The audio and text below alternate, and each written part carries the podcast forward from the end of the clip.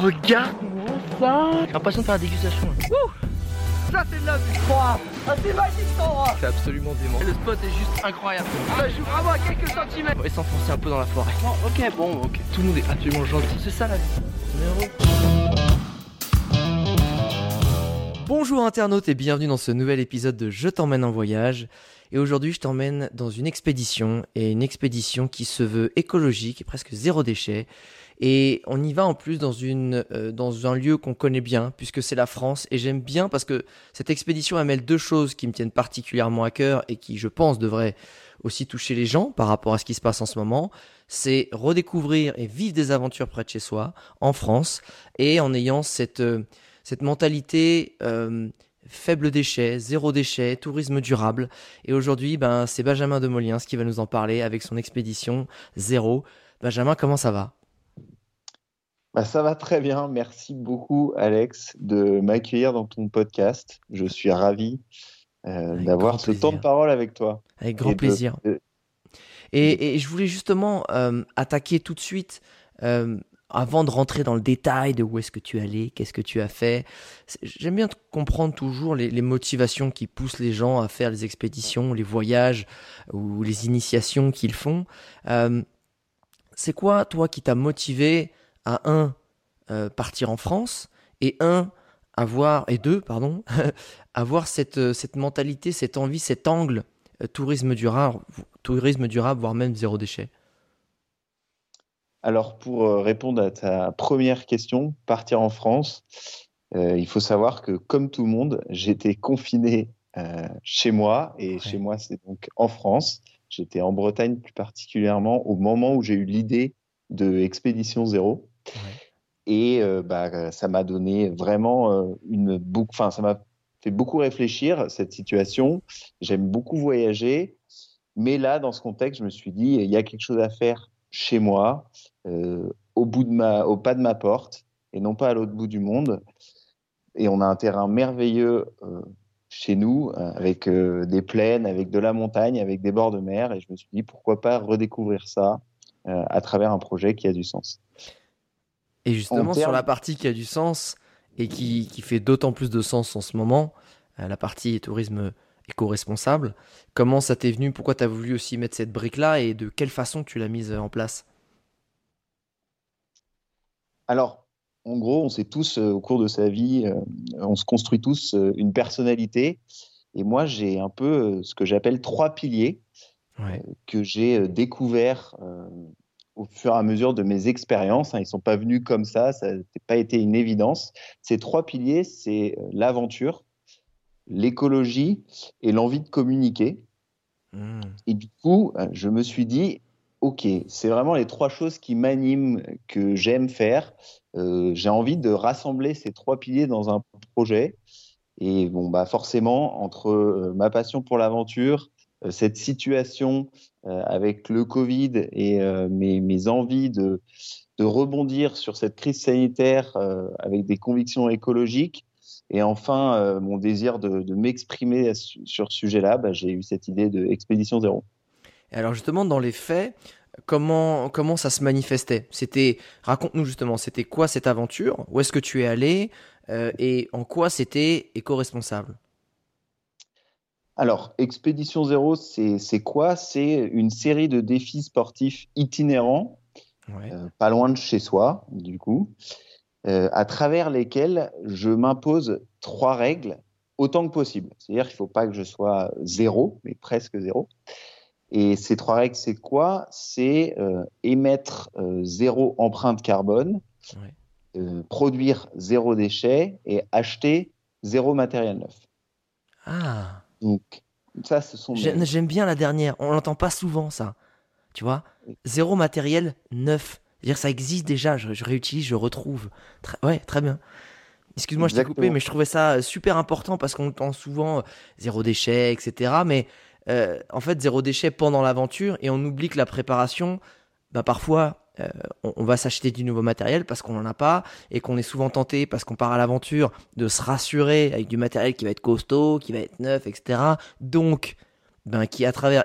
et le produit et son emballage va créer énormément de, de déchets. Et voilà, super aussi de, de se dire que tu as trouvé des choses de, déjà, enfin, d'occasion ou de seconde main. Super. Et du coup, l'itinéraire, c'était quoi? Alors, euh, le premier défi que je me suis lancé, c'était fin mai. Euh, j'étais confiné en Bretagne. Moi, j'habite à Marseille, mais euh, j'ai la chance. Euh, mes parents ont une maison de vacances en Bretagne, donc j'ai eu la, le, l'immense privilège de pouvoir me confiner là-bas. Super. Et ma copine était déconfinée, parce que fin mai, il y avait une histoire de déconfinement. Hein, il faut se rappeler de cette période assez étrange. On n'avait pas le droit d'aller à plus de cent kilomètres de chez soi. C'est ça. Euh, elle, elle était déconfinée en Normandie, à côté de Dieppe. Donc, moi, j'étais à côté de Larmor-Plage. Donc, Larmor-Plage, c'est le sud ouest euh, de la Bretagne. Dieppe, c'est le nord-est de la Normandie. Il y a six cents kilomètres de distance entre les deux. Et euh, du coup, bah, l'itinéraire, le premier itinéraire, ma première expédition, ça a été euh, Larmor-Plage-Dieppe à vélo pendant six cents kilomètres. Euh, voilà, pour rejoindre Louise, ma copine, qui était confi- déconfinée là-bas. Énorme. Et en fait, à chaque fois, en fait, c'est ça, c'est de te dire, euh, je me déplace, Et, et je me déplace différemment, je me déplace justement avec cette envie de, de créer zéro déchet. Mais tu as eu plusieurs défis. Qu'est-ce qui... Raconte-nous un peu tout l'itinéraire, mets-nous un petit nom, les, les briques, tu vois, les, les pièces du puzzle. Oui, alors en, en gros, le, quand je dis une série de défis sportifs itinérants, c'est effectivement dans plein de sports différents. Ouais. Parce que je suis très curieux, je, j'adore euh, toutes les activités outdoor. Euh, donc euh, j'ai tendance à m'ennuyer si je fais toujours le même sport, donc ouais. Je me suis dit je vais me lancer des défis sportifs euh, bah, à pied, en vélo, en paddle, donc c'est ce que j'ai fait jusque-là, euh, pour varier les plaisirs en fait et découvrir euh, différemment différentes zones, régions de la France. Ouais. Et euh, du coup, donc euh, ce premier défi, euh, ça a été euh, de prendre un vieux vélo euh, qui traînait dans mon garage et que j'ai retapé entièrement en une semaine grâce à un atelier participatif qui se trouve à Lorient. Ah, génial. Voilà, ouais, ils m'ont, ils m'ont aidé à... C'était un cadre que j'ai acheté quand j'habitais à San Francisco, un Bianchi rose assez magnifique. Euh, il restait plus que le cadre, en fait. Ça faisait deux ans qu'il traînait dans le garage. Et euh, je me suis ah. dit, waouh, bah, j'ai ma copine qui est à six cents kilomètres de là, j'ai ce cadre... Euh, j'ai envie de la rejoindre à vélo, bah plutôt que d'aller m'acheter un nouveau vélo chez Decathlon, euh, comme j'aurais pu avoir le réflexe de faire avant, ou d'aller euh, me l'acheter dans un autre magasin, peu importe euh, l'enseigne, pourquoi pas repartir de cette base, euh, rajouter des éléments non pas neufs, mais récupérés sur d'autres vélos, ouais. Et en refaire un vélo, on va dire, redonner vie à, à cet engin, qui est un super vélo euh, de, anciennement de course. Et donc, j'ai euh, rajouté, grâce à cet atelier collaboratif euh, qui s'appelle L'Abricyclette, je crois, à Lorient.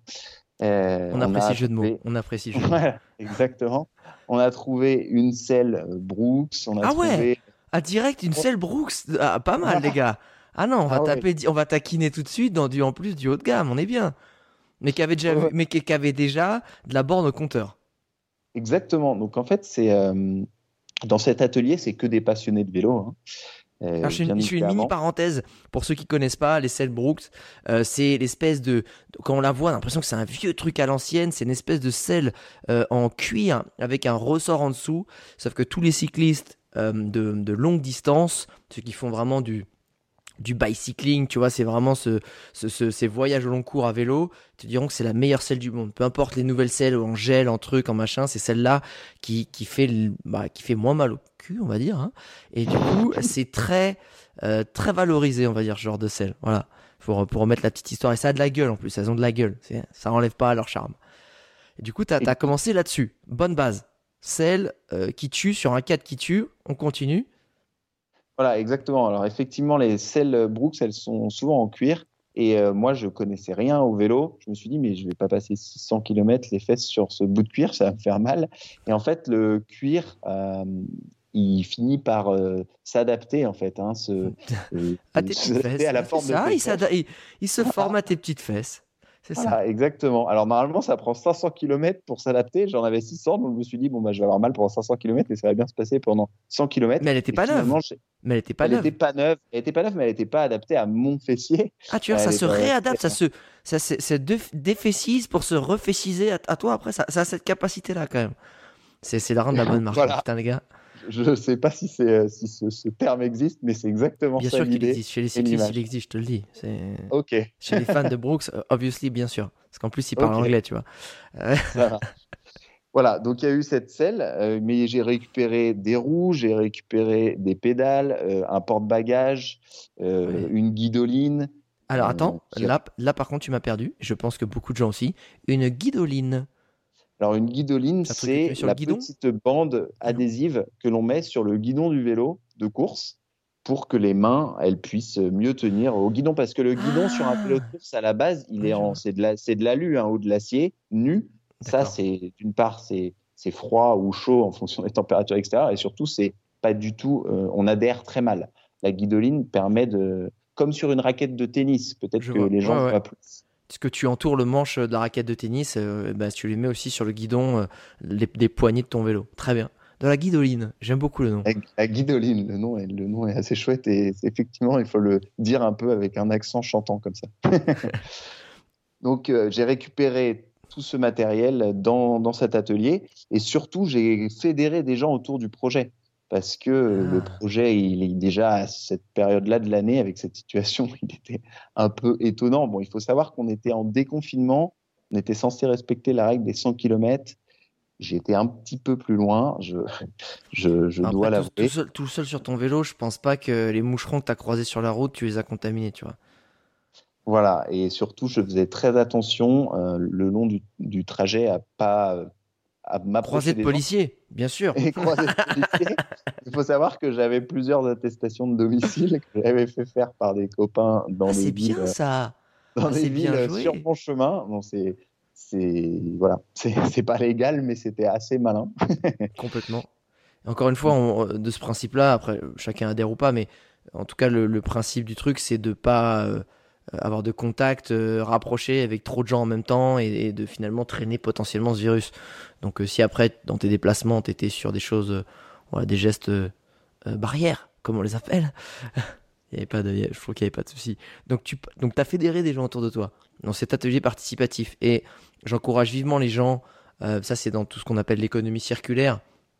L'économie participative, il y a de plus en plus euh, justement d'ateliers comme ça, participatifs, que ce soit devant vélo ou des, des ateliers ou des tiers-lieux qui sont finalement sous des formes d'associations et où les gens ne sont pas là pour gagner de l'argent, ils sont là parce que ça les passionne, euh, parce qu'il faut facturer, parce qu'ils passent du temps et qu'il y a du matériel et des choses comme ça, mais euh, c'est vraiment là pour dépanner, pas pour faire du chiffre d'affaires. Donc euh, euh, comme tu dis, quand tu y vas, tu parles à des passionnés qui veulent t'aider, qui veulent te... Euh, en plus, voilà, ils vont te trouver euh, la guidoline. Là, attends, j'en ai trouvé une que Jeannot il m'a refilée. C'est super, ça fait euh, quinze ans ça traîne dans son garage. C'est super. Alors, je pense pas qu'il parle comme ça dans le Nord, mais pour moi, c'est comme ça qu'il t'a dit, tu vois. Et, et à ce moment-là, en fait, quand t'as commencé à, à, à partir sur ce défi, à organiser ça, euh, parce que finalement, je trouve que le, le vrai concept là-dedans, que les gens de, doivent commencer, j'espère aussi, à intégrer, et moi le premier, parce que moi qui adore aller à l'étranger, c'est comment tu fais pour créer de l'aventure dans un milieu, dans un environnement que tu connais. C'est, c'est ça, comment tu as créé de l'aventure. Et je pense qu'elle a commencé là, en fait, dans ta préparation. Tu as pris contact avec des gens que tu connais pas, tu as découvert un domaine que tu connais pas. Raconte-nous un peu comment ça s'est passé, cette, cette notion d'aventure, tu vois, dans cette première étape. Effectivement, donc je suis, pour rappeler le contexte, hein, je suis en Bretagne chez mes parents. Moi, j'ai passé dix-huit premières ma- années de ma vie en Bretagne. Donc, c'est un terrain de jeu que je connais très bien. Euh, la Normandie, c'est là où habite ma copine. Et pareil, j'y suis passé plusieurs fois, donc je connais très bien. Donc, pour moi, c'était pas l'aventure euh, euh, à, à première vue. C'était euh, mon quotidien, c'était des, voilà, des choses que j'avais vues et revues.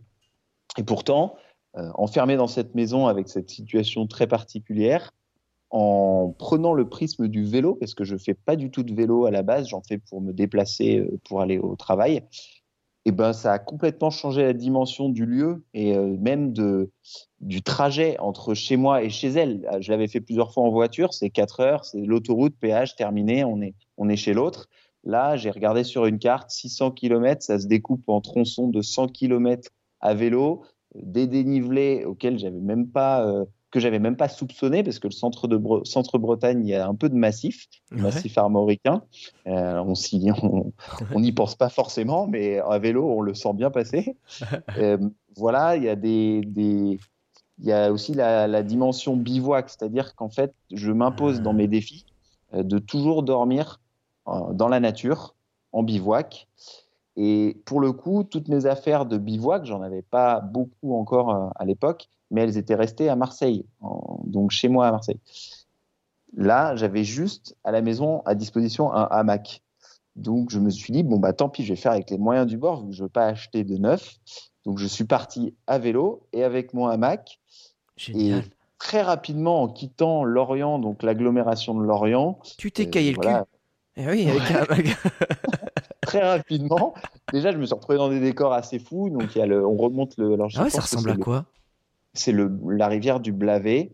Donc, okay. c'est. Euh, C'est un, voilà, un fleuve euh, en Bretagne avec euh, beaucoup de verdure, parce qu'on était euh, fin mai, hein, donc c'est le printemps, il y avait une explosion de couleurs euh, qui, qui m'avait déjà juste impressionné en confinement. Je ne sais pas si les gens qui ont la chance de vivre un confinement en, en campagne, mais euh, vivre le printemps de manière assez immobile au même endroit et de l'observer, parce qu'on avait beaucoup de temps, bah, ça m'avait juste impressionné. Je me suis dit, waouh, j'ai passé plein de moments ici, je ne me suis pas rendu compte de l'évolution de la nature au ralenti, on va dire.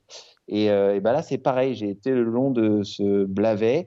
Il y avait une, un foisonnement de nature. Il y a un chemin, en fait, euh, des anciens chemins de halage. Donc, euh, halage, yes. c'est, euh, c'est quand il euh, y a, euh, par exemple, des embarcations. Ouais, en sur, fait, c'est quand tu as euh, un canal artificiel où on transportait des marchandises.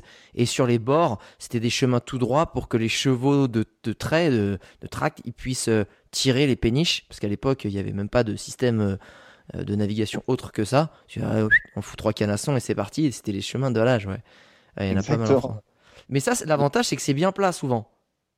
Voilà. Quand t'es à vélo, là, c'est la, hein là, t'es, c'est, la c'est bien ça. Bien plate. C'est la partie bien plate. Par contre, c'était plutôt terrain euh, gravier, donc mm. très bien si j'avais un gravel, là, les vélos qui sont un peu cyclistes, mais avec des roues plutôt adaptées à des terrains autres que le, le bitume. Moi, j'avais des roues, c'était des pneus Michelin dynamique classique, je me souviens de vingt-huit, donc c'est euh, pas le, de course pure pour la route, mais euh, un peu confort pour faire de la, du vélo urbain, mais pas non plus parfait pour euh, le gravier. Pas en V T T, quoi. Donc, voilà, c'est pas du V T T, donc c'était un peu sportif. Et au bout d'un moment, bah, j'ai quitté effectivement ce, ce, ce canal et j'ai commencé à avoir des, des collines. Et le premier jour, j'ai dû faire cent kilomètres. Et là, il a fallu que je trouve un endroit où dormir. Ouais. Euh, donc euh, voilà, moi, j'ai toujours dormi dans des maisons en Bretagne, bah, parce que c'est un endroit que je connais. J'ai des copains à droite à gauche. Là, je me retrouve le soir dans, en forêt à chercher tout bêtement deux arbres distants de trois mètres. Et oui, euh, parce qu'un hamac, euh, c'est ça, il faut bien l'accrocher quelque part. C'est pas comme une tente. Ouais, voilà, c'est, il faut des arbres distants de trois mètres avec euh, un diamètre assez petit pour que le, la, le bout qui est fourni avec le hamac puisse s'attacher. Et ben juste ça, ça paraît très bête. On pense que euh, aller dormir et bivouaquer près de chez soi, c'est pas l'aventure. Ben, ça a été un vrai casse-tête de trouver deux arbres distants de trois mètres avec le bon diamètre pour attacher mon hamac de manière confortable. Donc, j'ai, voilà, j'ai appris à travers cette expérience. Euh, je me suis retrouvé dans une situation euh, euh, un peu difficile. J'ai mis euh, peut-être une heure à trouver euh, les bons arbres. Ah oui. Mais euh, voilà. Ah, quand t'as envie de te poser, c'est au bout de cent kilomètres, ça commence à faire long, une heure. J'ai dit, putain, ils sont oui. où ? Eh les gars, vous voulez pas vous décaler un peu là, tu sais ? Mais c'est chiant, un arbre, ça bouge pas, c'est le principe. Hein. Ouais. Voilà. Et... Donc, je me suis retrouvé à faire cette nuit en hamac. Et en fait, j'ai enchaîné les nuits en hamac. Et j'ai attends, attends, attends, attends. J'ai enchaîné les nuits en hamac. Parce que là, euh, t'es en hamac. Nous, on voit le hamac. On a l'impression que t'as pris le hamac de ton jardin. T'es parti, tu vois. Sauf que, euh, surtout en Bretagne, je pense que l'humidité, le taux d'humidité et de la rosée du matin est assez élevé. Est-ce que, étant sur le hamac, finalement, tu ne l'as pas parce que t'es hors sol ? Et du coup, ça se pose pas sur toi ? Ou est-ce qu'en fait, tu te réveillais et que t'avais quatre litres d'eau sur toi ? Et du coup, tu dormais quoi dans ton duvet ? Ou tu dormais comment ? Tout attaché, tout, tout attaché, tout habillé, tout attaché pour ne surtout pas tomber. J'étais, j'étais saucissonné au hamac. Non, non, j'étais euh, dans mon hamac avec un duvet. Et effectivement, alors il y a un avantage, c'est que j'ai, j'ai, j'ai ressenti moins de rosée le matin euh, ouais. par rapport à un parterre de tente. euh, qui est en contact direct avec l'herbe. Mais le défaut du hamac, c'est que le froid vient de n'importe où, et notamment de dessous, parce qu'il n'y a pas de couche isolante en fait. Ouais. Donc comme j'avais pris, j'avais pas non plus un duvet très épais, c'était, euh, je sais plus, peut-être qu'il descendait, à, c'est la limite, c'était quatre degrés pour le confort. Euh, ça va encore. Nuit, euh, T'avais ça pas va le encore. dix quinze, ouais, sinon là ça commence à ouais. piquer. Oui, c'était pas le dix quinze, effectivement. Mais le quatre degrés, euh, limite confort, avec deux nuits où il y a eu de la pluie et du vent. Et notamment, j'avais pas de bâche, ce qu'ils appellent un tarp, à un savoir terpal. La petite. Voilà, qu'on met au-dessus, en fait, ouais, du hamac, ouais. d'habitude.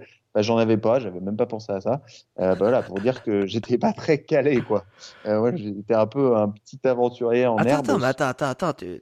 Parce que là, t'as passé. Oui, j'ai passé deux nuits sous la pluie. Mais non, on passe pas deux nuits, euh, une nuit entière dans le hamac quand tu te prends de la flotte sur la gueule. Qu'est-ce que t'as fait t'as... Qu'est-ce qui ah s'est bah, passé J'ai, j'ai juste super froid et j'ai pas dormi de la nuit. J'ai même une nuit effectivement. Mais attends, parce que non, mais attends, attends, je te coupe parce que j'ai pas dormi de la nuit. C'est-à-dire que toi, tu il pleut, t'es dans ton hamac, donc qui potentiellement fait une goulotte, euh, et tu t'es resté dans ton duvet, dans ton hamac, t'es pas sorti, t'as pas tout remballé de peur que tout soit trempé.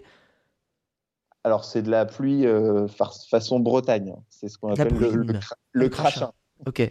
Le crachin. Donc, ce n'est pas non plus euh, la pluie diluvienne qu'il y a pu y avoir récemment dans le sud-est et qui fait que, que on ne peut pas tenir en place. Là, c'est juste une petite, euh, un petit rappel qui fait froid et que c'est humide, mais ce n'est pas insu- un, intenable. Par contre, il y a un soir où c'était un peu plus fort à un moment. Et j'ai rebougé mon hamac de place à la frontale euh, pour aller chercher des arbres un peu plus enfoncés dans la forêt. Parce que dans la forêt, euh, les feuillages euh, au- au-dessus de toi, ils protègent finalement plutôt bien. Mais tout ça m'a amené à une autre situation. C'est que là, quand je me suis enfoncé dans la forêt, bah, au bout d'une demi-heure, j'ai commencé à entendre quoi bah, des sangliers, tout simplement, non. qui étaient juste, juste à côté de moi. Et il y avait un abreuvoir... Euh, Oui, ça se dit, c'est ouais, ça. Hein c'est ça. Ah, l'abreuvoir à vache à côté, et je pense très sincèrement qu'ils sont venus juste simplement boire dans cet abreuvoir qui était pas très loin de moi. Et après, je les ai entendus dans la forêt, euh, donc j'ai eu un peu peur. J'étais, je me sentais un peu ridicule. Je me disais, allez, t'es un peu un mycorne, mais non, en fait, j'avais mon petit opinel collé à moi dans mon hamac. J'étais là, allez, s'il vous plaît, allez-vous-en. Et ça s'est très bien passé. Ils sont pas du tout venus me voir. Mais t'as pas donc, fait, t'as pas fait genre. Euh... Tu sais, des petits cris genre ah, arrêtez pchut, allez pchut. Tu sais, comme quand il y a un chat qui passe ou un truc comme ça. Non, tu, tu, tu t'étais fait discret en fait. Ouais, non, j'ai fait, j'ai fait quelques euh, pchut, je me souviens des trucs comme ça, mais avec, euh, avec assez peu. Ça, de, ça suffit de maintenant, les gars, hein, c'est bon, vous avez assez bu. Ouais, c'est ça. Ouais, parce qu'un là, opinel, à mon avis, il va rigoler, ton petit sanglier. Tu vas juste l'énerver un peu là, euh, puis il va te découper après. C'est voilà. Ouais, alors j'étais, j'étais, euh, j'étais là, laissez, laissez l'eau pour les vaches, allez-vous-en, c'est bon. Mais non, effectivement, ils ne sont pas du tout venus me voir, et ça s'est très bien passé. Et est-ce que, euh, tu sais, sur le côté, euh, parce que c'est exactement ça, le, euh, le hamac aussi fait que bah, tu peux avoir froid d'un peu partout, parce que tu es dans les airs à trois cent soixante, euh, et tu n'avais pas une couverture de survie que tu pouvais mettre dans le fond du hamac pour isoler un peu? Non, tu n'avais pas pris ça non plus. J'ai pas pris non plus. Okay, t'avais pris donc, des, du sopalin, un truc comme ça, quoi. C'était juste. Oui, c'était, c'était vraiment assez. Euh, sur le plan du bivouac, j'étais pas très bien organisé. Ouais. Mais mon idée, c'était de me dire ok, il faut que je tente quelque chose. J'ai ouais. envie de partir en aventure. J'ai pas grand-chose chez moi. Euh, tant pis, je vais essayer, ça, on verra génial. bien. Et, et ça a été assez chouette parce que ça m'a permis pour les autres expéditions d'apprendre aussi, hein, tout simplement.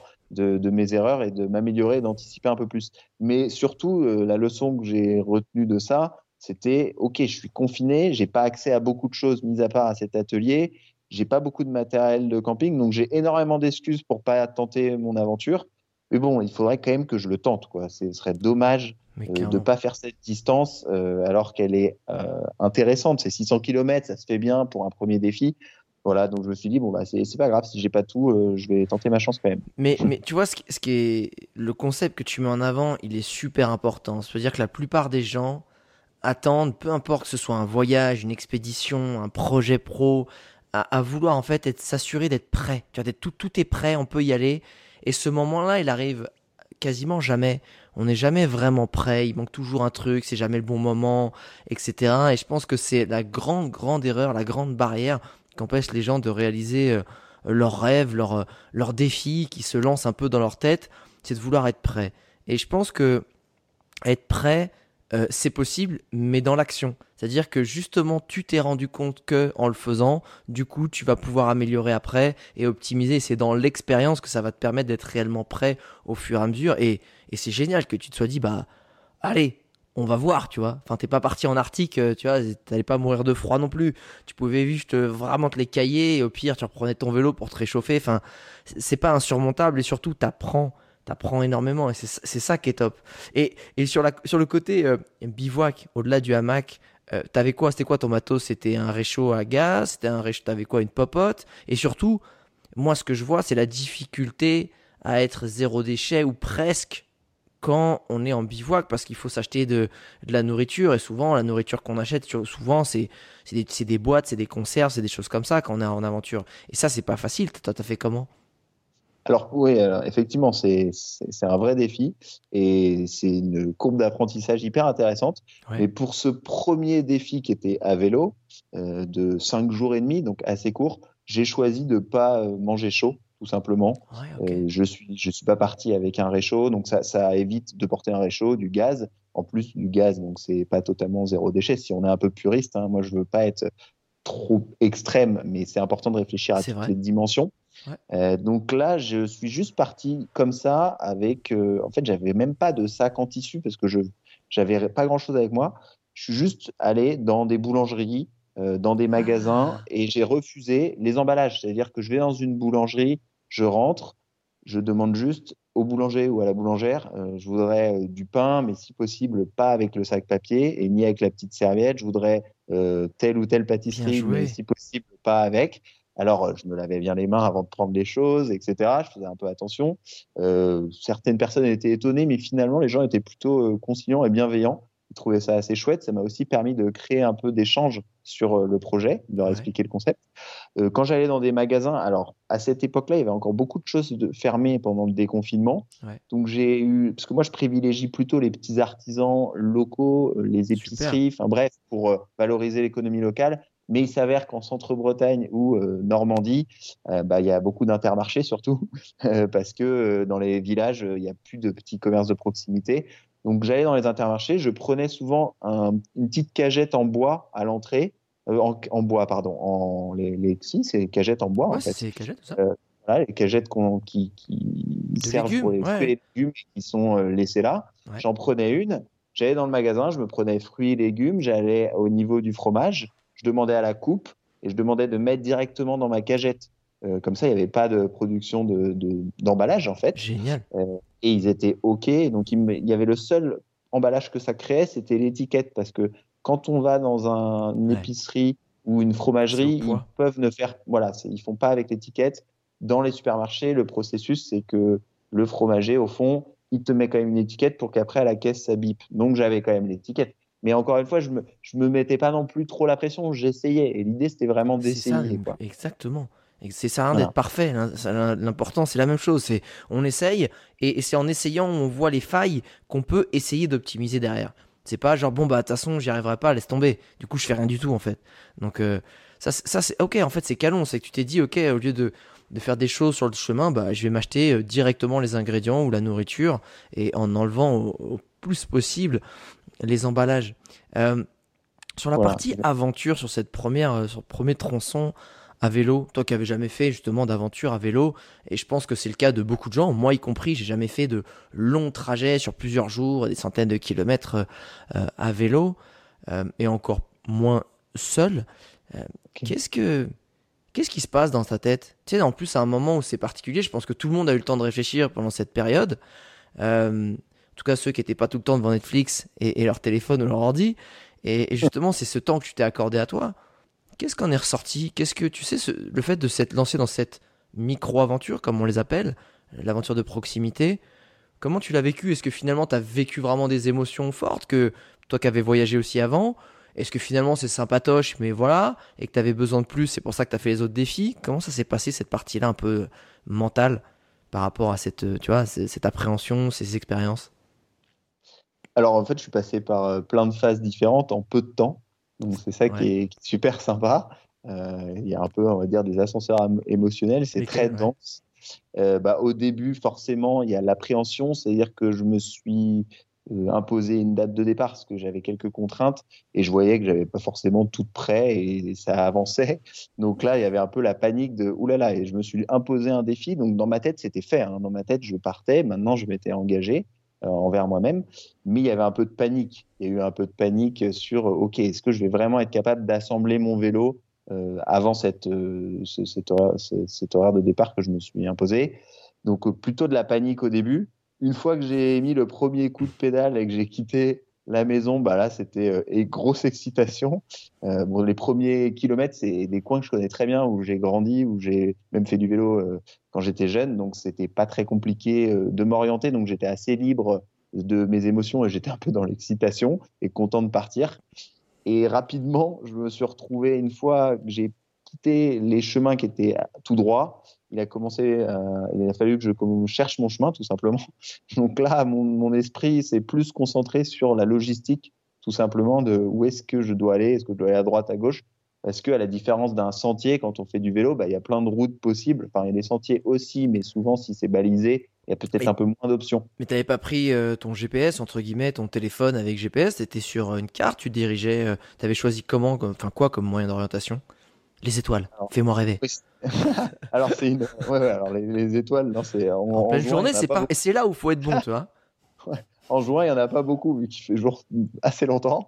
Mais euh, on va dire, je... au début, je voulais m'imposer de ne pas utiliser ou de peu utiliser le numérique, donc de, d'éviter un peu les applications. Yes. Donc, j'ai imprimé sur des feuilles mon trajet, mais finalement, très rapidement, je me suis rendu compte que ce n'était pas assez précis. C'est-à-dire que l'échelle sur, à laquelle j'avais imprimé suffisait pas à m'orienter euh, de, ma- de façon euh, efficace sur, euh, sur le coin de la rue. Sur, euh, voilà. Ouais, et en plus, ça génère, si on y va dans, dans, dans ta démarche, ça génère des déchets de, d'imprimer plutôt que, entre guillemets, prendre une carte qui pourra servir et resservir ou que tu aurais même pu peut-être trouver sur le bon coin ou un truc comme ça. C'est clair. C'est clair que l'idéal aurait été d'acheter une carte. Euh, ça aurait été... Euh... Une bonne démarche, vu que j'ai tout préparé une semaine à l'avance, j'ai fait. J'ai, je ne sais pas trop si acheter une carte à cette époque-là, j'ai, j'ai, j'ai plus trop de souvenirs sur les librairies ou même, enfin si ça doit se trouver chez Decathlon quoi. Ouais, bref, même, je dis, je suis sûr, tu peux regarder sur le Bon Coin. Hein. Et les gens, ils vendent tout sur le Bon Coin, les gars. Tout ce qu'ils veulent pas, ils disent tiens un balle. C'est genre, mais tu sais, par le principe, ils se sont fait un euro dessus. Et ouais. Toi, t'es content. Ou même sur Price Minister, il y a pas mal de choses qui sont d'occasion. Euh, regardez. On n'y pense ouais, pas c'est... parce que ben on met jamais en avant ça et, et c'est très très pratique, tu vois, de, de ce genre de choses de seconde main. Les livres, un livre, franchement, une fois que tu l'as lu, enfin moi je m'en fous, c'est l'important c'est de le lire, après de le garder, je préfère que ça soit utile à d'autres gens, quoi. Donc euh, euh, voilà, il y en a pas mal là-dessus, sur le Bon Coin et sur euh, Price Minister notamment. Ouais, ouais, c'est clair. Alors là, le défi c'était ça aurait été peut-être de trouver la bonne carte. Mais euh, bah, bon... carte de Bretagne euh, ou de France ou du je sais pas, du Nord-Ouest. Euh... Du nord-ouest, si, nord-ouest, c'est ça. Et ouais. Du coup, tu étais avec tes petites feuilles, mais ça n'a pas fonctionné. Je veux dire, là, l'impression n'était pas ouf. Euh, c'était un petit peu genre, euh, ok, en fait, je viens de faire un crochet de cinquante kilomètres, je n'avais pas fait gaffe, quoi. Voilà, je me suis très rapidement égaré. Donc, je me suis, bon, bah, je me suis euh, rattaché à mon meilleur allié qui est mon téléphone et, et toutes ces applications. Et j'ai utilisé, je crois, Géo, GéoVélo. C'était quelque chose, ça s'appelait ah, GéoVélo. GéoVélo. Même pas Google Maps ou quoi. Non, parce que c'est plus précis, ça donne un peu les dénivelés. Enfin, c'est, ah, c'est mieux fait pour le pour le vélo. Voilà. Ouais. Comment t'appelles ça ? GéoVélo. C'est bien trouvé, c'est très mémotechnique. Voilà, j'ai utilisé euh, cette application et ça s'est très bien passé. Donc ça, ça m'a occupé pas mal l'esprit euh, de chercher mon chemin, même si euh, j'avais l'application. Au fur et à mesure, c'est, j'ai été plus efficace et ouais, j'avais moins besoin de la regarder. Mais non, après, très rapidement, on fait place à l'émotion. On est, euh, en fait, quand on roule longtemps, on rentre un peu dans un cycle. Enfin, euh, j'ai, je, je me souviens, quand tu, tu fais cent, cent quinze kilomètres, tu prends un rythme et tu as le temps de... Ton corps, il, vient un peu en, il passe un peu en pilote automatique. Donc, ta tête, elle se libère et tu as le temps de penser. Et puis, bah, c'est... Moi, j'adore, en fait, j'adore la, la, j'ai beaucoup voyagé avant ça, euh, seul, euh, dans, plus jeune, euh, sur des longues distances, loin, et j'ai retrouvé ça, ce, ce, ce plaisir d'être seul, d'être un peu avec ses pensées. Donc, parfois, je pense qu'on on devient un peu fou. mais, euh, mais bon, sur un voyage de cinq jours, ça va, on ne s'égare pas trop. mais, mais c'est, c'était hyper agréable de redécouvrir des paysages de, de Bretagne que je connaissais, mais sous un autre angle, avec un autre moyen de locomotion, en étant tout seul. Il euh, y a la sensation de la vitesse aussi, quand on fait une grande descente à vélo tout seul, euh, bah, franchement on a juste envie de chanter. En tout cas moi c'est l'effet que ça faisait. L'envie de chanter, euh, c'était hyper agréable quoi.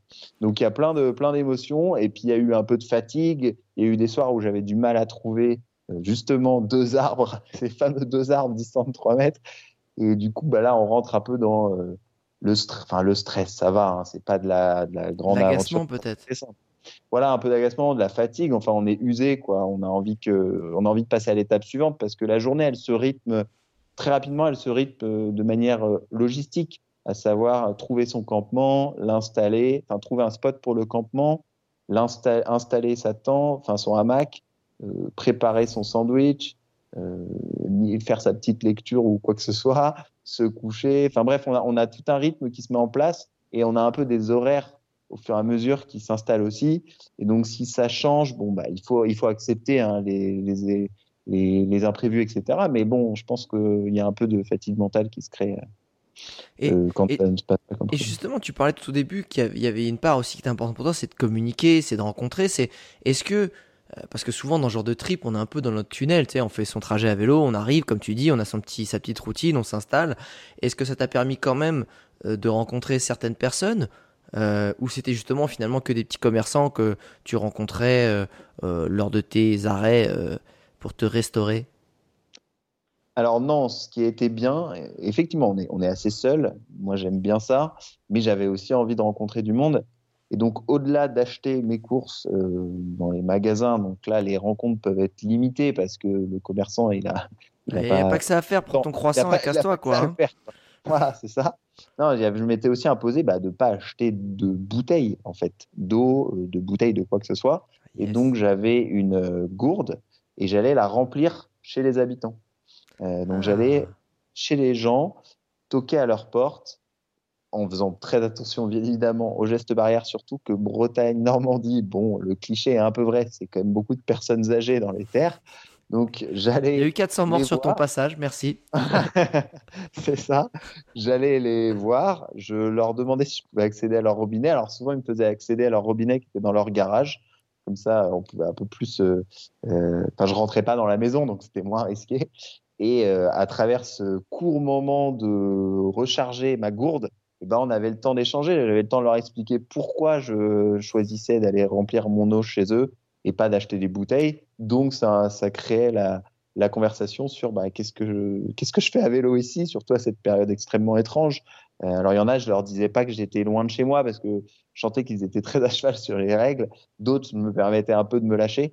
Et ça a permis, c'était des très courts, très courts échanges et des rencontres assez euh, succinctes, mais c'était super sympa parce que les gens, euh, ils étaient contents d'avoir pu, après deux mois, être tout seul chez soi. Euh, ouais. Avoir pas grand monde, les gens étaient juste contents d'avoir une interaction, d'avoir quelqu'un qui fait un, quelque chose d'un peu hors du commun pendant cette période euh, voilà, très, très claire, où tout le monde fait un peu la même chose. Mais c'est, tu vois, c'est mar... moi ce qui m'intéresserait, c'est de, justement, vu que tu as été en contact avec euh, cette ancienne génération, hein, à ce moment-là précis, et dans cette démarche de, d'essayer d'être euh, le plus zéro déchet possible, comment eux, qui ont eu, surtout les personnes âgées, ils ont un pied sur les deux. Quand ils étaient jeunes, souvent, bah, c'était zéro déchet parce que de toute façon, il n'y avait pas grand-chose. On ne consommait pas beaucoup parce qu'on n'avait pas beaucoup. Ensuite, ils ont vu la folie des années quatre-vingts, quatre-vingt-dix, deux mille. Et là, on revient un peu à des choses plus euh, euh, dans l'idée minimaliste, hein, dans, dans, le, dans le but, euh, dans, dans le Saint Graal qu'il faudrait arriver. Mais c'est, comment ils, ils, ils percevaient cette démarche ? Est-ce qu'ils disaient bah, « c'est bien, nous, dans le temps, ceci » ou est-ce qu'ils disaient « bon, euh, c'est bizarre » ou comment ils percevaient un peu cette démarche ? Alors, effectivement, euh, c'est, c'est intéressant parce que j'ai, moi aussi, j'étais hyper curieux de savoir un peu quelle pouvait être leur réaction. Il faut savoir que sur ce voyage-là, j'ai pas eu de... C'est, sur d'autres voyages, j'ai eu des rencontres euh, avec des personnes âgées avec qui j'ai eu un peu plus de temps pour échanger, notamment celui d'après à la pied, où j'ai eu le temps de marcher avec les gens. Mais là, les rencontres ont été assez succinctes. Donc, j'ai plutôt eu des encouragements ah. euh, sur, euh, sur le défi sportif, principalement, euh, et pas tant que ça d'échanges sur la démarche. Il y a eu des réactions genre euh, très positives. Ah, c'est génial. Euh, il y a une dame qui a commencé à me parler de la qualité de l'eau euh, dans le coin en me disant ah bah oui, moi ça me fait penser à ça. Donc elle n'a pas parlé de ma démarche, mais elle a rebondi sur un problème écologique qui la concerne elle, à savoir la qualité de l'eau à cause de l'agriculture intensive, et notamment euh, l'élevage porcin euh, dans cette partie de la France, ouais. qui, qui pollue beaucoup les rivières. Donc ça, ça, lui, ça la fait rebondir sur un problème qui la concerne elle. Euh, après, sur le zéro en soi, j'ai eu soit des encouragements, mais assez succincts, et pas forcément de reproches. En tout cas, j'ai, j'ai peut-être quelques personnes qui n'ont juste pas vraiment réagi. Et peut-être que leur non-réaction était de la politesse pour euh, soit de l'indifférence, soit euh, ouais. du scepticisme. Voilà. Ouais, je vois. Et, et alors, hum. du coup, les autres aventures, à pied et paddle. Tu as fait un truc en paddle et à pied. Vas-y, fais-nous jumper dans celle-là. Ouais, laquelle? Le panel bah, ou c'est, bah, c'est qui a suivi. Alors ouais, alors donc l'idée c'est quoi? Donc j'avais, euh, c'est j'ai lancé ce défi fin mai en, en me lançant dans une série de défis. Donc j'ai eu trois aventures à, en vélo en plaine. Je me suis dit après bah pourquoi pas à pied en montagne parce que c'est un autre environnement, un autre moyen de locomotion. Et la troisième, ça a été bah pourquoi pas quelque chose d'aquatique. Et donc là en paddle. Mais je vais revenir d'abord sur la deuxième. C'est quoi? C'est euh, l'envie de faire ce que je fais depuis toujours, à savoir de la randonnée en montagne, mais en itinérance et en respectant mes trois règles. Donc là, j'habite à Marseille. Donc une fois que j'ai fini l'aventure en vélo, je suis rentré à Marseille. Alors là, je suis rentré en voiture hein, de Normandie. Donc ouais. C'était pas totalement parfait sur le zéro impact carbone parce que j'essaie de me l'imposer pas juste pendant l'expédition, mais même pour me rendre au point de départ de l'expédition et pour revenir de l'expédition. Donc là, j'étais à Marseille, c'était un mois après l'expédition à vélo. J'étais chez moi, on était le dix onze juillet. Et donc, je suis parti en train jusqu'à Genève.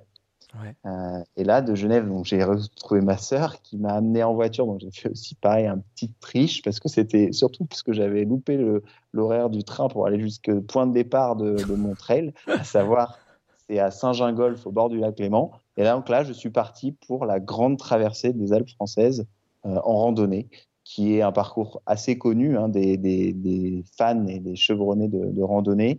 Ça prend le G R cinq, donc un, une voie de grande randonnée, et le G R cinquante-deux, qui est la variante que j'ai choisie, qui va jusqu'à Menton. Euh, yes. Et donc, j'ai mis vingt-neuf jours près de Monaco, oui, pardon, au bord de la mer Méditerranée. Donc, c'est du lac Léman à la mer Méditerranée en traversant les Alpes françaises. Euh, par les sommets, par, enfin, par les cols. Euh, et moi, j'ai aussi choisi de rajouter des sommets, des chemins noirs, à savoir, je voulais un peu euh, prendre mon temps et surtout ne pas m'imposer d'itinéraire trop précis. Ouais. Donc, j'ai fait des variantes. J'ai pris vingt-neuf jours, vingt-neuf nuits en bivouac aussi euh, pour euh, faire cette traversée. Voilà. Pas mal, un mois, t'as taquiné un peu, ça envoyait là. Oui, bah c'était, euh, ouais, ouais, c'était. Mais et comment tu faisais là pour le coup pour te ravitailler et surtout c'était quoi le contenu de ton sac? Parce que je pense qu'il y a plein de gens qui, encore une fois, comme toi, se posent les mêmes questions. Genre, ok, euh, je vais pas partir à l'étranger, faut que je revive peut-être à quelque chose, une petite aventure, mais du coup ça va être en France. Euh, qui se tentent de dire, hey, ouais, traverser les Alpes, euh, ça peut être cool, aller jusqu'à la mer Méditerranée, euh, mais qu'on, qu'on fait que de la petite randonnée comme ça, euh, journée. Qu'est-ce, qui, qu'est-ce qu'il faut comme matériel et comment on s'organise pour euh, pouvoir faire ce genre de, de petits kiffs et de micro-aventures? Alors pour préparer, moi j'ai tout simplement été me renseigner sur des, sur des blogs de gens qui ont fait la même chose. Ah, super. Euh, et il y a beaucoup de gens qui ont déjà fait ce parcours, hein, c'est pas une première du tout, c'est très classique. Et ces gens, souvent, bah, c'est de la passion et ils ont partagé leur aventure et notamment leur liste de matériel. Donc, j'ai été regarder la liste de matériel de ces personnes et je m'en suis inspiré. Donc, c'est euh, du matériel assez classique. Hein. C'est, on, on, le, tout l'objectif, tout l'enjeu, c'est de limiter le poids. Ouais, c'est-à-dire qu'on va passer trente jours à porter tout ce dont on a besoin sur son dos. On va faire des... On sait quarante-cinq... Moi, j'ai fait quarante-cinq mille mètres de dénivelé positif. Donc, euh, voilà, c'est, c'est, euh, c'est, ah ouais. c'est du poids à porter et c'est un sacré effort. Donc, il faut tout optimiser. Donc c'est assez, mais ça reste assez simple, hein, ces chaussures de rando. Moi, j'ai pris les, celles que j'avais jusque-là, qui ne sont même pas des chaussures ultra performance. Euh, je pense que c'est du milieu de gamme. Et elles ont tenu jusqu'au bout. J'avais peur que les semelles lâchent. Mais non, ça s'est très bien passé. Euh, mon sac, il faisait quarante-cinq litres. Ah ouais, un euh, petit sac. Ouais. Euh, quarante-cinq plus cinq. Okay. Donc, euh, c'est ça. C'est, ouais, c'est, on ça est sur du cinquante litres. Ouais. Voilà, pas besoin d'aller chercher plus, en fait. Après, c'est trop encombrant. Et je pense que j'aurais pu chercher moins après coup. Euh, j'ai rencontré quelqu'un qui le faisait avec un trente-cinq litres, il n'y avait pas de souci. euh, Qu'est-ce niveau que tu matériel. Qu'est-ce que tu mets là ? Oui, niveau matériel, c'est euh, bah, c'est que du light, c'est à savoir euh, une, pour dormir, on a une tente si possible, une, une place type un peu sarcophage là où on est serré comme une sardine, ouais. euh, parce que euh, il faut il, idéalement il faut qu'elle fasse euh, pas plus d'un kilo cinq, on va dire quelque chose comme ça. Euh, avec cette tente, euh, un duvet assez confort. Euh, pour le coup, là, j'avais pas pris le quatre degrés, mais le zéro degré de limite de confort. Donc ça, j'ai ça c'est par exemple, c'est un Un, un matériel que j'ai troqué le temps du voyage. Donc moi j'en avais pas, donc j'ai déjà un copain qui en avait un, je lui ai dit bah moi cet été je te prête le mien, celui à quatre degrés, parce que je, comme lui il allait pas faire de choses en haute montagne. Génial. Et en échange tu me prêtes le tien, comme ça j'ai, j'ai pas acheté tout simplement. Voilà, c'est rien d'exceptionnel, mais c'est des petites techniques pour non, éviter d'acheter. Donc, pareil, voilà, donc pareil pour la tente j'imagine. Alors la tente ça fait dix ans que je l'ai, c'est une tente que, qui m'a beaucoup accompagné dans plein d'aventures euh, Euh, voilà, en Afrique, en Asie, dans pas mal d'endroits, et c'est, c'est j'ai presque une petite relation avec elle. on, je suis assez attaché. On, on laisse ça, c'est, c'est, c'est private, on, on laisse. Non mais ok, c'était voilà. Une tente que tu avais déjà, tu avais euh, bien poncée depuis le début, et, et du coup, euh, tu l'avais depuis très longtemps. Ok. Ensuite, voilà. Dans, dans le classique. Donc tente, duvet, euh, le matelas. Moi, je l'ai, j'ai choisi gonflable, et à, à refaire, je le prendrais peut-être, euh, je le prendrais peut-être euh, pas gonflable, mais plutôt ah ouais. euh, en mousse, mousse mais fin, parce que. En fait, au bout d'une semaine, il, a, il s'est percé. euh, donc, euh, je me suis retrouvé avec un matelas, avec un mini trou que je ne trouvais pas. J'avais beau le mettre dans l'eau, je le mettais dans les lacs pour trouver les bulles. Et j'ai fini par trouver le trou. J'étais dans un magasin, on l'a réparé, il l'a reclaqué. Donc, en fait, j'ai passé trois semaines à passer mes nuits à m'endormir sur quelque chose de gonflé et à me réveiller par terre. Bon, c'est pas très grave, mais c'est pas hyper agréable quand t'as des. C'est pas super agréable. Ouais, voilà. Au bout d'un moment. Voilà. Donc ça, c'est le, le, l'équipement minimal pour, euh, pour dormir. Ouais. Après, euh, bah, moi, j'avais quand même cette fois fait le choix d'avoir un réchaud. Euh, donc, c'était un petit but à gaz euh, avec des petites bonbonnes, et je rationnais euh, vraiment mon, mon usage des bonbonnes. Donc, ça nécessite voilà, des bonbonnes, le réchaud, le briquet euh, pour faire ça. Mmh. Et après, bah, y a un peu de matériel, euh, un savon pour faire un peu tout, hein, cheveux, corps, euh, ouais. euh, euh, bref, euh, tous les vêtements. Laver ses vêtements. Euh, il y a quelques vêtements techniques. Il y a les fameuses trois couches, c'est-à-dire qu'il faut euh, un, une couche type euh, polaire, mais un peu respirante en dessous, euh, un, une doudoune, genre en, par exemple en, en plume d'oie parce que ça tient bien chaud, et euh, au-dessus une troisième couche qui est un, souvent un type matériel Gore-Tex. Euh, en, les gros manteaux, comme, ouais. Voilà, les manteaux c'est imperméables. Pas, voilà, c'est ça. C'est pas gros, c'est juste coupe-vent et, euh, et imperméable. Et on passe son temps en randonnée à enlever, à remettre ses couches un peu. Pour ne pas transpirer comme... et pas pour, pour, pour avoir froid, effectivement. Et euh, en termes de vêtements, parce que je pense que c'est souvent ça que les gens font, font l'erreur vraiment euh, de se surcharger, c'est qu'on dit ah bah, je vais prendre tant de t-shirts, tant de trucs, tant de pulls, tant de machins. Euh, clairement, c'est, t'avais combien de quoi ? J'avais presque rien de rien. Et vas-y, c'est, ça, ça veut dire, dire quoi ? J'avais, parce que dans l'esprit j'avais, des gens, j'avais... quatre t-shirts, c'est rien. Peut-être que t'étais moins, on est d'accord. J'avais deux t-shirts, ouais. Donc un pour la journée et un pour le soir. Et c'était toujours le même pour la journée, toujours le même pour le soir. C'était un manche courte pour la journée, manche longue pour le soir. Et euh, j'avais un seul short. C'est-à-dire que j'ai tout fait avec un seul short. J'avais deux caleçons, deux paires de chaussettes. Euh, et c'est... Ah, j'avais pas de des gants.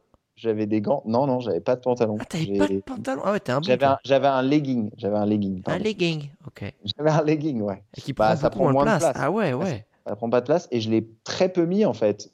Il te restait finalement, il euh, y a quasiment aucun vêtement. C'est que des euh, des spares et encore, c'est t'en as. Ouais, t'as deux t-shirts. Non, t'as même pas. C'est... T'avais une unité quasiment de chacun. Et si les sous-vêtements, tu pouvais. Quand t'en lavais un, tu tu portais l'autre et pareil pour les chaussettes.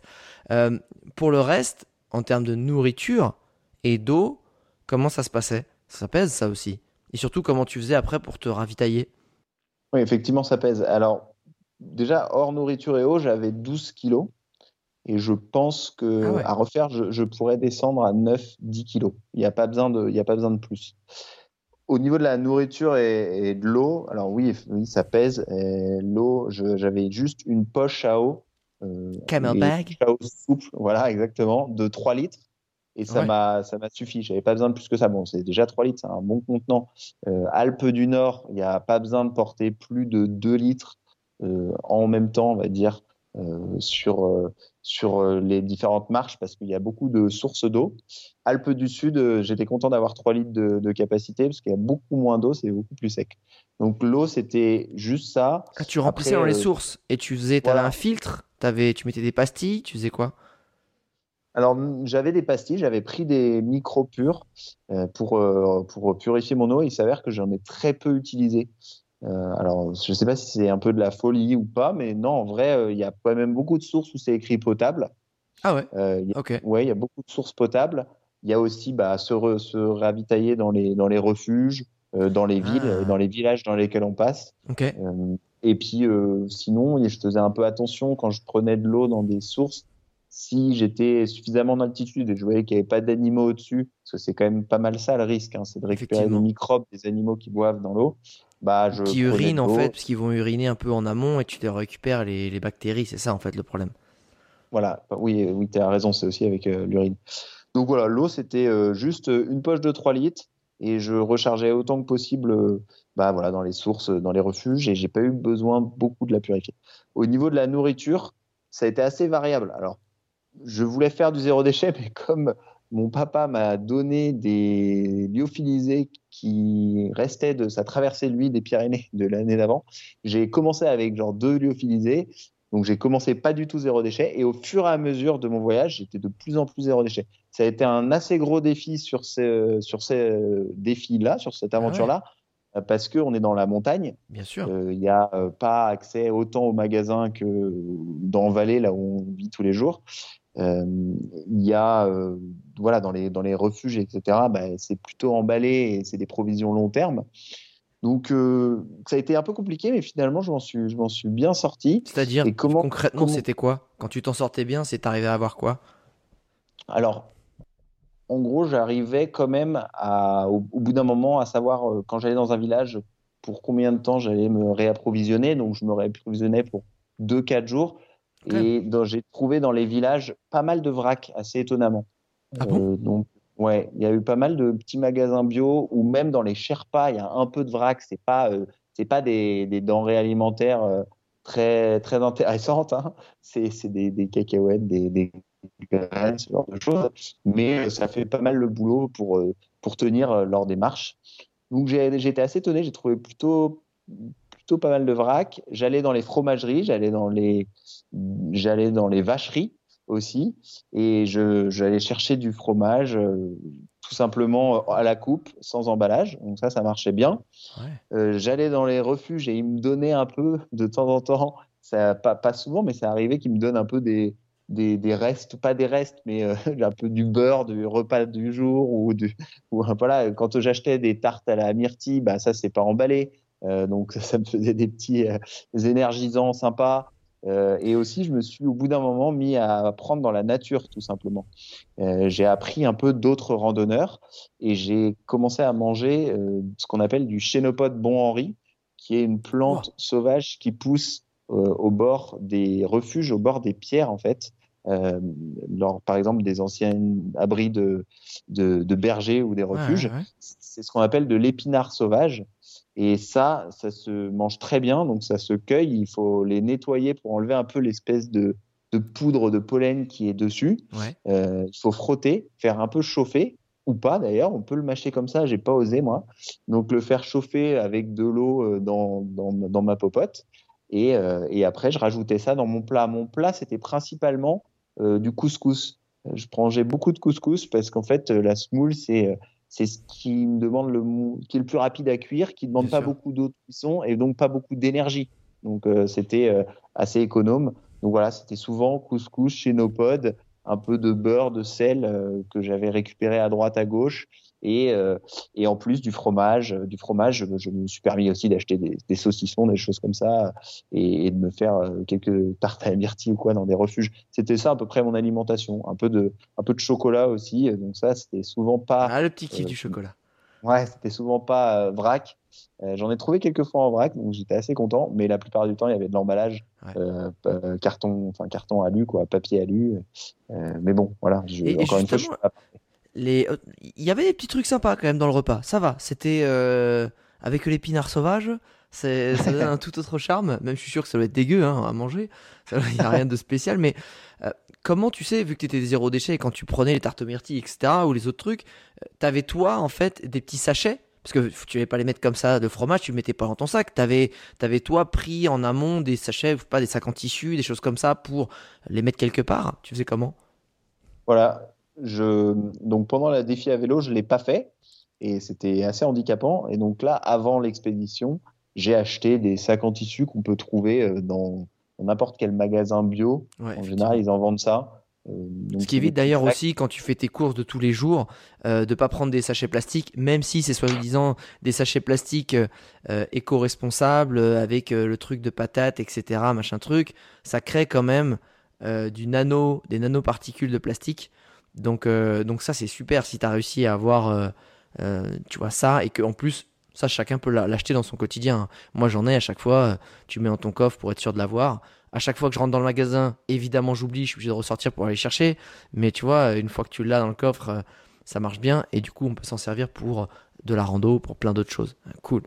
Et quand on rentre dans cette aventure, euh, qu'est-ce que ça fait pour un mec? Bon, toi t'as déjà pas mal randonné, mais finalement c'est quoi les sentiments que ça te procure d'aller prendre ton sac, d'aller vivre une aventure, euh, de redécouvrir son chez-soi, sa, sa, son pays? Est-ce que tu as eu des pensées? Est-ce qu'il y a eu des, je sais pas, des choses qui te sont venues, des, peut-être des projets qui te sont venus en tête? À quoi ça t'a servi de faire ça, tu vois, et de marcher comme ça, et de te retrouver seul en pleine nature? Oui, bah c'est... Enfin, le... randonner en montagne comme ça, dans des, dans des décors euh, somptueux euh, que, que l'on peut trouver dans les Alpes. Enfin, moi, c'est, c'est vraiment une drogue, en fait. Hein. J'adore ça, je, j'en fais depuis toujours. Euh, ça procure un sentiment... Euh, enfin, c'est, il y a de l'adrénaline, il y a de l'émotion. Euh, moi, je suis passionné de, de, de, de, de la faune sauvage de la montagne. Et euh, il y a des soirs où j'étais tout seul au bord d'un lac, dans ma petite tente, et là, il y avait un... un troupeau de mouflons qui venait euh, ah. juste à côté de ma tente. Il y avait euh, des, enfin j'ai, j'ai vu un nombre incalculable de, de bouquetins, de, de, de chamois, de, de marmottes, des aigles, et, et de se retrouver au milieu de ces, cette faune, bah, pour moi c'est, c'est des émotions incroyables, et c'est toujours hyper euh, bon de se rappeler que bah, c'est juste tout près de chez soi, ça, euh, ces émotions-là, on peut les vivre vraiment à deux heures de, bah, pour le coup, moi c'est à deux heures de Marseille, on peut déjà vivre ça. Et donc c'est génial, c'est, c'est, ça nous fait nous rappeler qu'on a une chance inouïe d'habiter là, là où on habite. Voilà, et moi c'est, ouais, c'est beaucoup de, de, de grosses émotions, c'est des gros ascenseurs émotionnels. Quand tu gravis un sommet, que tu arrives en haut, ou même le, l'effort pour trouver le chemin, euh, il y a un peu de stress parce que tu es dans un pierrier, tu ne trouves plus le prochain cairn, donc qui te permet d'indiquer où est le sentier quand euh, ce n'est pas facile et ce n'est pas tracé au sol. Donc là, il y a un peu de... de tension, de stress, il y a l'effort parce que euh, on respire moins bien parce qu'on monte en altitude, mais tu arrives au sommet, tu as une vue de trois cent soixante degrés sur euh, les autres sommets qui sont enneigés, tu vois un aigle euh, voler autour de, au-dessus de toi, bah, tu te sens tout petit, mais aussi euh, bah, t'es, tu, c'est magique, quoi. C'est, tu te sens hyper privilégié, quoi. Euh, t'es, euh, t'es, souvent, les sommets, je les faisais assez tôt le matin, donc vers euh, voilà, sept heures, sept, huit heures du matin, j'étais seul. Euh, j'étais seul là-haut, je, je, je calais euh, mon téléphone dans la chaussure pour faire une photo de moi au sommet. Euh, voilà, je, je, je sais pas, il y avait un, il y avait un, il y avait un petit truc un peu euh, authentique. Euh, je criais tout seul, euh, je devais passer un peu pour un fou auprès des bouquetins du coin, mais parce que j'étais juste hyper content. En fait, ça, ça crée des, émo- des émotions de dingue, quoi. Et, euh, et ça, et, et ça, c'est ce qui est magique, c'est que la montagne. Enfin, c'est aussi puissant que d'aller à l'autre bout du monde, euh, voir des, des, des choses très exotiques pour nous, Français. Franchement, de se retrouver seul à un sommet après avoir, euh, en avoir bavé pendant cinq heures pour arriver là-haut, euh, avec des paysages comme ça, ben c'est, c'est fou. Donc, euh, ouais. Putain, c'est bien résumé, c'est bien résumé. et et c'est, non, mais je, je, j'étais avec toi au sommet. J'étais avec toi qui avait qu'une seule chaussure au sommet, tu sais ça. Euh, euh, J'aimerais qu'on finisse rapidement sur cette aventure en paddle. Quand tu dis aventure en paddle, moi quand je vois paddle, je dis euh, je fais je fais un petit tour de soit dans le lac là à côté du ponton ou euh, ou tu vois, on déconne dans la mer avec. Quand tu dis que tu as fait une aventure en paddle, qu'est-ce que tu as fait en fait? T'as, t'as avancé sur une rivière, t'as, c'était quoi ton truc? Alors le troisième défi, oui, c'était euh, de d'aller de Toulouse à Sète euh, en paddle le long du canal du Midi. Donc, c'est euh, deux cent cinquante-deux kilomètres de canal, en fait, euh, ouais, ouais. Qui, qui, qui traverse. Il faut savoir que le canal du Midi, il, il est connecté au canal de la Garonne, si je ne dis pas de bêtises, et il permet d'aller de la Méditerranée T'as à l'Atlantique. Tu as fait deux cent cinquante bornes en paddle ? Voilà, deux cent cinquante bornes en neuf jours, avec soixante-trois écluses euh, à passer. Voilà. Putain, t'en as fait un paquet de bornes par jour, dis donc, en paddle. Et, et attends, parce que moi, je... là, pour le coup, je... j'aimerais savoir, tu, tu traînais, t'avais un paddle plus euh, une espèce de, je sais pas, un sac flottant, une bouée flottante où tu mettais tes affaires. C'était... Elles étaient où tes affaires ? On te suivait à vélo ou qu'est-ce qui se passe ? Alors, le paddle, c'est grand. Euh, une planche de paddle, et notamment celle qu'on m'a prêtée pour euh, cette aventure-là, elle fait treize pieds. Donc, euh, treize Super. Pieds, je. je on sait voilà. aucune idée de ce que ça fait en France. Enfin, tu sais, en France, on est en centimètres. Hein. Je sais pas si t'es au courant. treize c'est pieds. treize... C'est, bah, trois... treize... c'est trois mètres ? Ouais, c'est ça. C'est à peu près trois mètres. Ouais. Euh, elle fait trois mètres cinquante. Oui, c'est ça, trois mètres cinquante. trois mètres cinquante ? Ouais. Donc, c'est grand. Maison, en fait, il okay. y, y, y a la place de mettre euh, un sac. Euh, donc à l'avant, j'avais mon sac qui est un sac étanche, j'avais juste un sac de quarante litres et il y avait quasiment tout qui rentrait dedans. Euh, je le sanglais au paddle ah. et je le sanglais important avec des sangles plates, donc pas euh, rondes comme du cordage, mais plates parce que si elles, euh, elles étaient rondes et qu'elles passaient en dessous du paddle, elles seraient dans l'eau et il y aurait du frottement et ça ralentirait le paddle. Donc c'était des sangles plates, comme ça il y a moins de frottement. Et donc c'était sanglé à l'avant du paddle avec bah, mes affaires euh, qui fou... ce qui m'ont nécessaire pour euh, bivouaquer euh, le soir, euh, m'ont nécessaire pour manger avec mes fameux petits sacs en tissu. Et en plus, je m'étais rajouté un défi, à savoir ramasser les déchets, collecter les déchets que je trouvais sur mon chemin qui était flottant, euh, voilà, yes. tout, dans, dans le canal.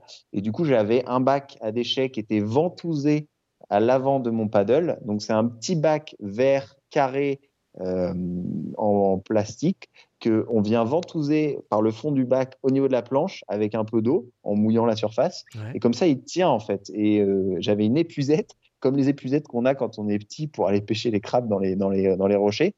J'avais une épuisette et dès que je voyais une bouteille euh, d'eau ou euh, il y a eu des trucs euh, un peu étranges, genre j'ai récupéré un canard en plastique ou des poissons en plastique ou euh, de, de, des aérosols, enfin bref, des, des objets comme ça un peu insolites.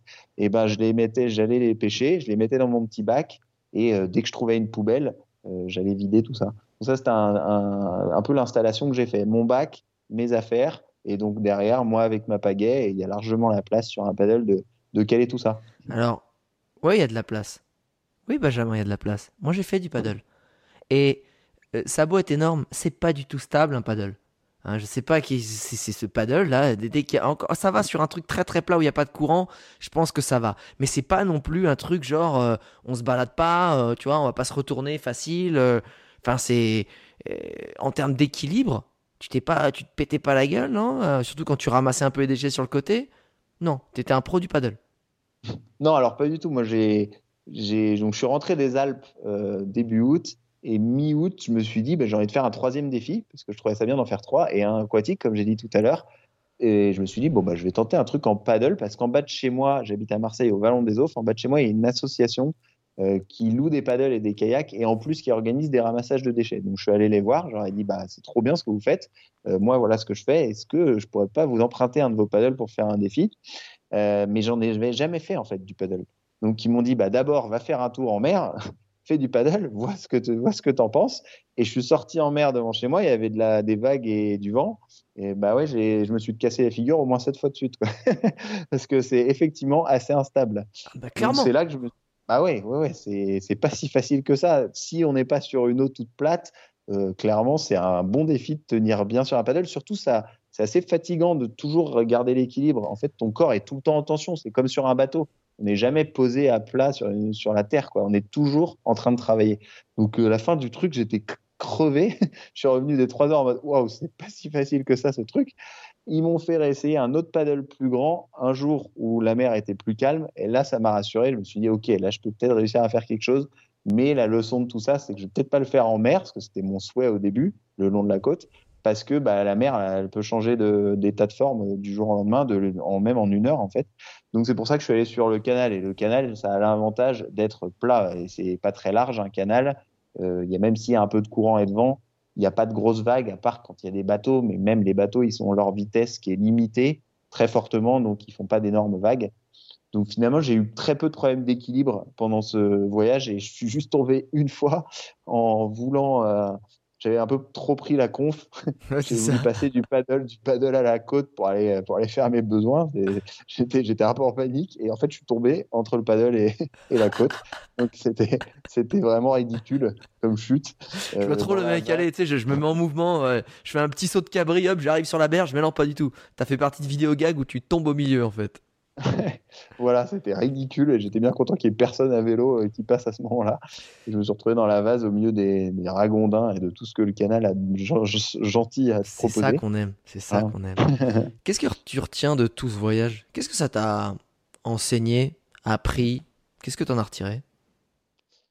Alors, le, moi, ce que j'ai beaucoup aimé euh, comme, euh, euh, avec ce voyage en paddle, c'est que j'ai très peu préparé. Et je me suis lancé assez vite. Donc, j'ai, ce que j'ai beaucoup apprécié, c'est le côté finalement assez spontané, spontané. de mes aventures. Euh, j'avais plein de raisons de ne pas le faire.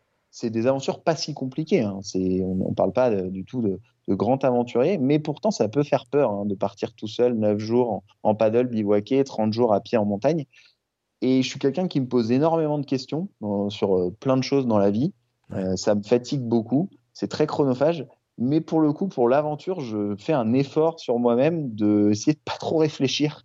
Parce que je pense qu'il n'y a pas besoin de trop réfléchir pour se lancer. En... Enfin, il ne faut pas trop réfléchir pour se lancer dans ce genre de défi. Il ne faut pas non plus y aller euh, euh, tout nu euh, en plein hiver euh, en montagne. Mais j'ai très peu réfléchi euh, avant ce défi en paddle. Je, j'ai, j'ai regardé Toulouse, j'ai vu Sète, canal du Midi, top. Euh, je vais prendre un... Il y a une gare au niveau du canal à Toulouse, donc j'ai... C'est super simple. Il y a une gare à Sète, donc au niveau du, du canal aussi. Donc, c'est super simple de sortir et c'est super simple d'entrer. J'ai pris mes billets et c'est sur le canal, d'ailleurs, que je me suis rendu compte qu'en fait, je n'avais même pas réfléchi à la question euh, est-ce que j'ai le droit de faire ça tout simplement. Mais j'ai, j'ai... Et finalement, là, on... les gens continuent à me demander mais il y a le droit de faire du paddle sur le canal. Je fais oui, je crois, je ne sais plus. Euh, la preuve attends, je ne le ferai pas sinon. Voilà. Et en fait, euh, non, ce qui m'a plu dans ce. Dans, dans cette aventure, ce que j'ai retenu, c'est, c'est qu'il ne faut pas que je réfléchisse trop avant ce genre de défi. T'as parce qu'on a une capacité d'adaptation qui est incroyable en, en voyage. Euh, bon, il a fait super chaud, j'ai, c'était long, euh, je n'avais aucune expérience, je ne savais pas bien paddler tout simplement. Ça paraît bête hein, de paddler, mais en fait, ce n'est pas si simple. Et en fait, bah, j'ai appris en faisant quoi, et en me plantant. Et c'était euh, hyper euh, jouissif tout simplement de, de, de, d'apprendre de mes erreurs dans le concret et pas juste en théorie en me disant « et si je faisais ce parcours-là euh, en passant des heures sur des cartes ?» Donc non, j'ai pris mes affaires et puis euh, au début, je ne suis pas très bon en zéro déchet. Puis au fur et à mesure du, du, du, du voyage, je, je réfléchis à des choses, je vois des opportunités et là je me dis « ah bah pourquoi pas ça ?» Et en fait, à ce dernier défi, au bout de trois défis, j'ai réussi à être zéro matériel neuf absolu. J'ai réussi à produire qu'un mini sac Ziploc, vous savez, les petits sacs ouais. euh, plastiques qui se zippent. Ça a été ma, enfin, le, le contenant de ce sac, ça a été la, la quantité de déchets non organiques que j'ai produit en neuf jours, alors que sur le premier voyage, j'avais probablement produit dix fois ça. Et bah, c'est, c'est fou, quoi, comme on arrive très simplement en essayant, tout simplement. Voilà, en essayant. Donc, c'est un peu la, la leçon euh, de ça pour c'est... moi. Non, mais c'est très bien résumé. C'est. Arrêtez de surcogiter les choses, on, on réalise des choses dans l'action et pas dans la pensée, et, et c'est aussi on apprend en faisant, donc euh, c'est, je, je suis entièrement d'accord avec toi. Dernière question, si je te passe les clés de la DeLorean pour revivre un seul moment de ces trois aventures, ce serait lequel ? C'est, euh, là, il y a eu un moment qui était, je ne sais pas si j'aurais envie de le revivre. Et bah, on dirait que si un peu au fond de toi que, non mais que j'ai trouvé assez marrant, c'était le, la dernière nuit de la traversée des Alpes. Enfin, j'avais franchement pas eu beaucoup de difficultés dans les Alpes et donc la dernière nuit je me pose à un col, le dernier col en fait tout simplement, qui est un peu au-dessus de Menton et dans ma tente, et en fait cette, sur ce tronçon là ma copine m'a rejoint pour les quelques derniers jours. Là on se pose dans la tente, on était morts, on avait galéré, on avait eu un col ou deux à passer, on s'en était pas rendu compte sur la carte, donc on était complètement K O. On se met dans la tente et là on entend bah, à nouveau mes copains les sangliers qui sont là Et, et la scène était marrante parce qu'on était tous les deux à la tente, en, ben voilà, en, en caleçon, le plus simplement. Et on, se, et on entend les sangliers venir. Donc moi, je sors de la tente. Et Louise était dans la tente en train de regarder sur Internet que faire pour, euh, pour faire fuir des sangliers. Et moi, je, m'ex- moi, je m'exécutais dehors. Et elle me dit, il faut que tu fasses pipi partout autour de la tente. Il faut qu'on marque notre territoire parce que c'est leur territoire. Donc, je me retrouve à genre minuit à aller faire pipi tout autour de la tente en essayant de faire en sorte que je répartisse bien mon urine autour de la tente à minuit euh, pour me protéger des sangliers. Et après coup, ça m'a franchement fait trop marrer, quoi. Donc voilà, c'était, je sais pas du tout. Si je pouvais revivre un moment de, de mes, toutes mes aventures, c'est quand j'ai pissé autour de ma tente à minuit. Parce que ça, c'est un vrai kiff. J'ai toujours voulu pisser autour de mon appartement, je peux pas le faire. Et là, c'était un bonheur. Eh ben écoute, c'est magique. Benjamin, je te remercie beaucoup pour. Euh, pour ce témoignage, pour cette aventure, pour les valeurs que tu veux transmettre, pour surtout montrer qu'on n'a pas besoin d'être parfait ou d'être super préparé pour vivre des belles aventures ou essayer de, d'avoir des bonnes intentions dans son voyage, essayer de lui donner une dimension éco-responsable. Internaute, si tu veux retrouver de toute façon toutes les aventures de Benjamin de Molliens, c'est, les liens sont dans la description euh, évidemment du podcast pour voir les petits, à quoi ça ressemble son paddle customisé, à quoi ça ressemblait un peu toutes ces différentes aventures, les paysages qu'il a traversés. Et si tu as envie de le contacter, n'hésite pas aussi à nous faire une petite dédicace en story, ça fait toujours très plaisir de savoir dans les circonstances dans lesquelles tu as écouté ce podcast, que c'est peut-être sur un paddle aussi ou, ou en rando ou à vélo, ou en train de faire ta vaisselle, hein. Ça arrive plus souvent qu'on ne l'imagine. Euh, en tout cas, merci d'avance pour la dédicace. Et moi, Benjamin, je te dis, bah, c'est, c'est quoi le prochain défi ? Alors, le prochain défi, c'est, c'est encore en réflexion, mais ce sera sûrement un autre sport dans un, un autre environnement.